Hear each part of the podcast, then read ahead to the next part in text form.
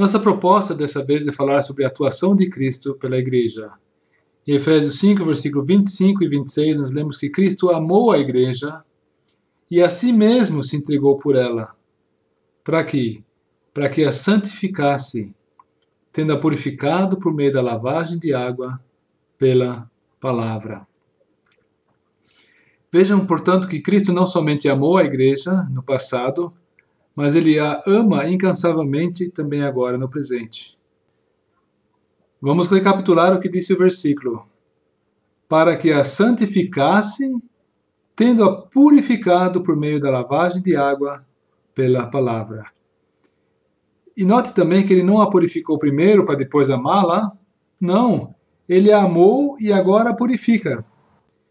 É agora, é hoje que ele a ajusta para si. E o que é que isso significa, hein?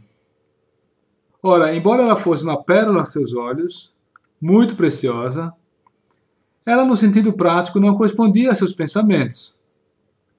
Assim, pois, ele agora se esforça para que nela se manifeste a beleza que ele tanto almeja.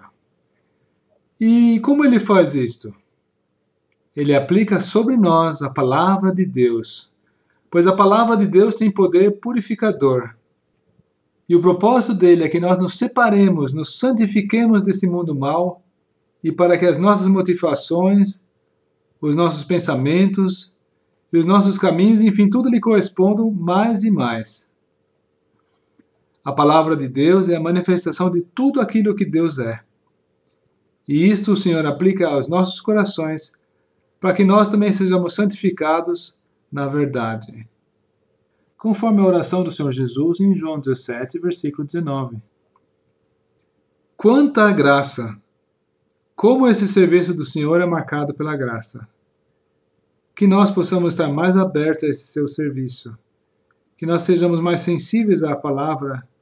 Que nós a recebamos como sendo a própria palavra de Deus e como sendo o próprio trato do Senhor Jesus para nos purificar, nos santificar e nos formar do jeito que Ele quer.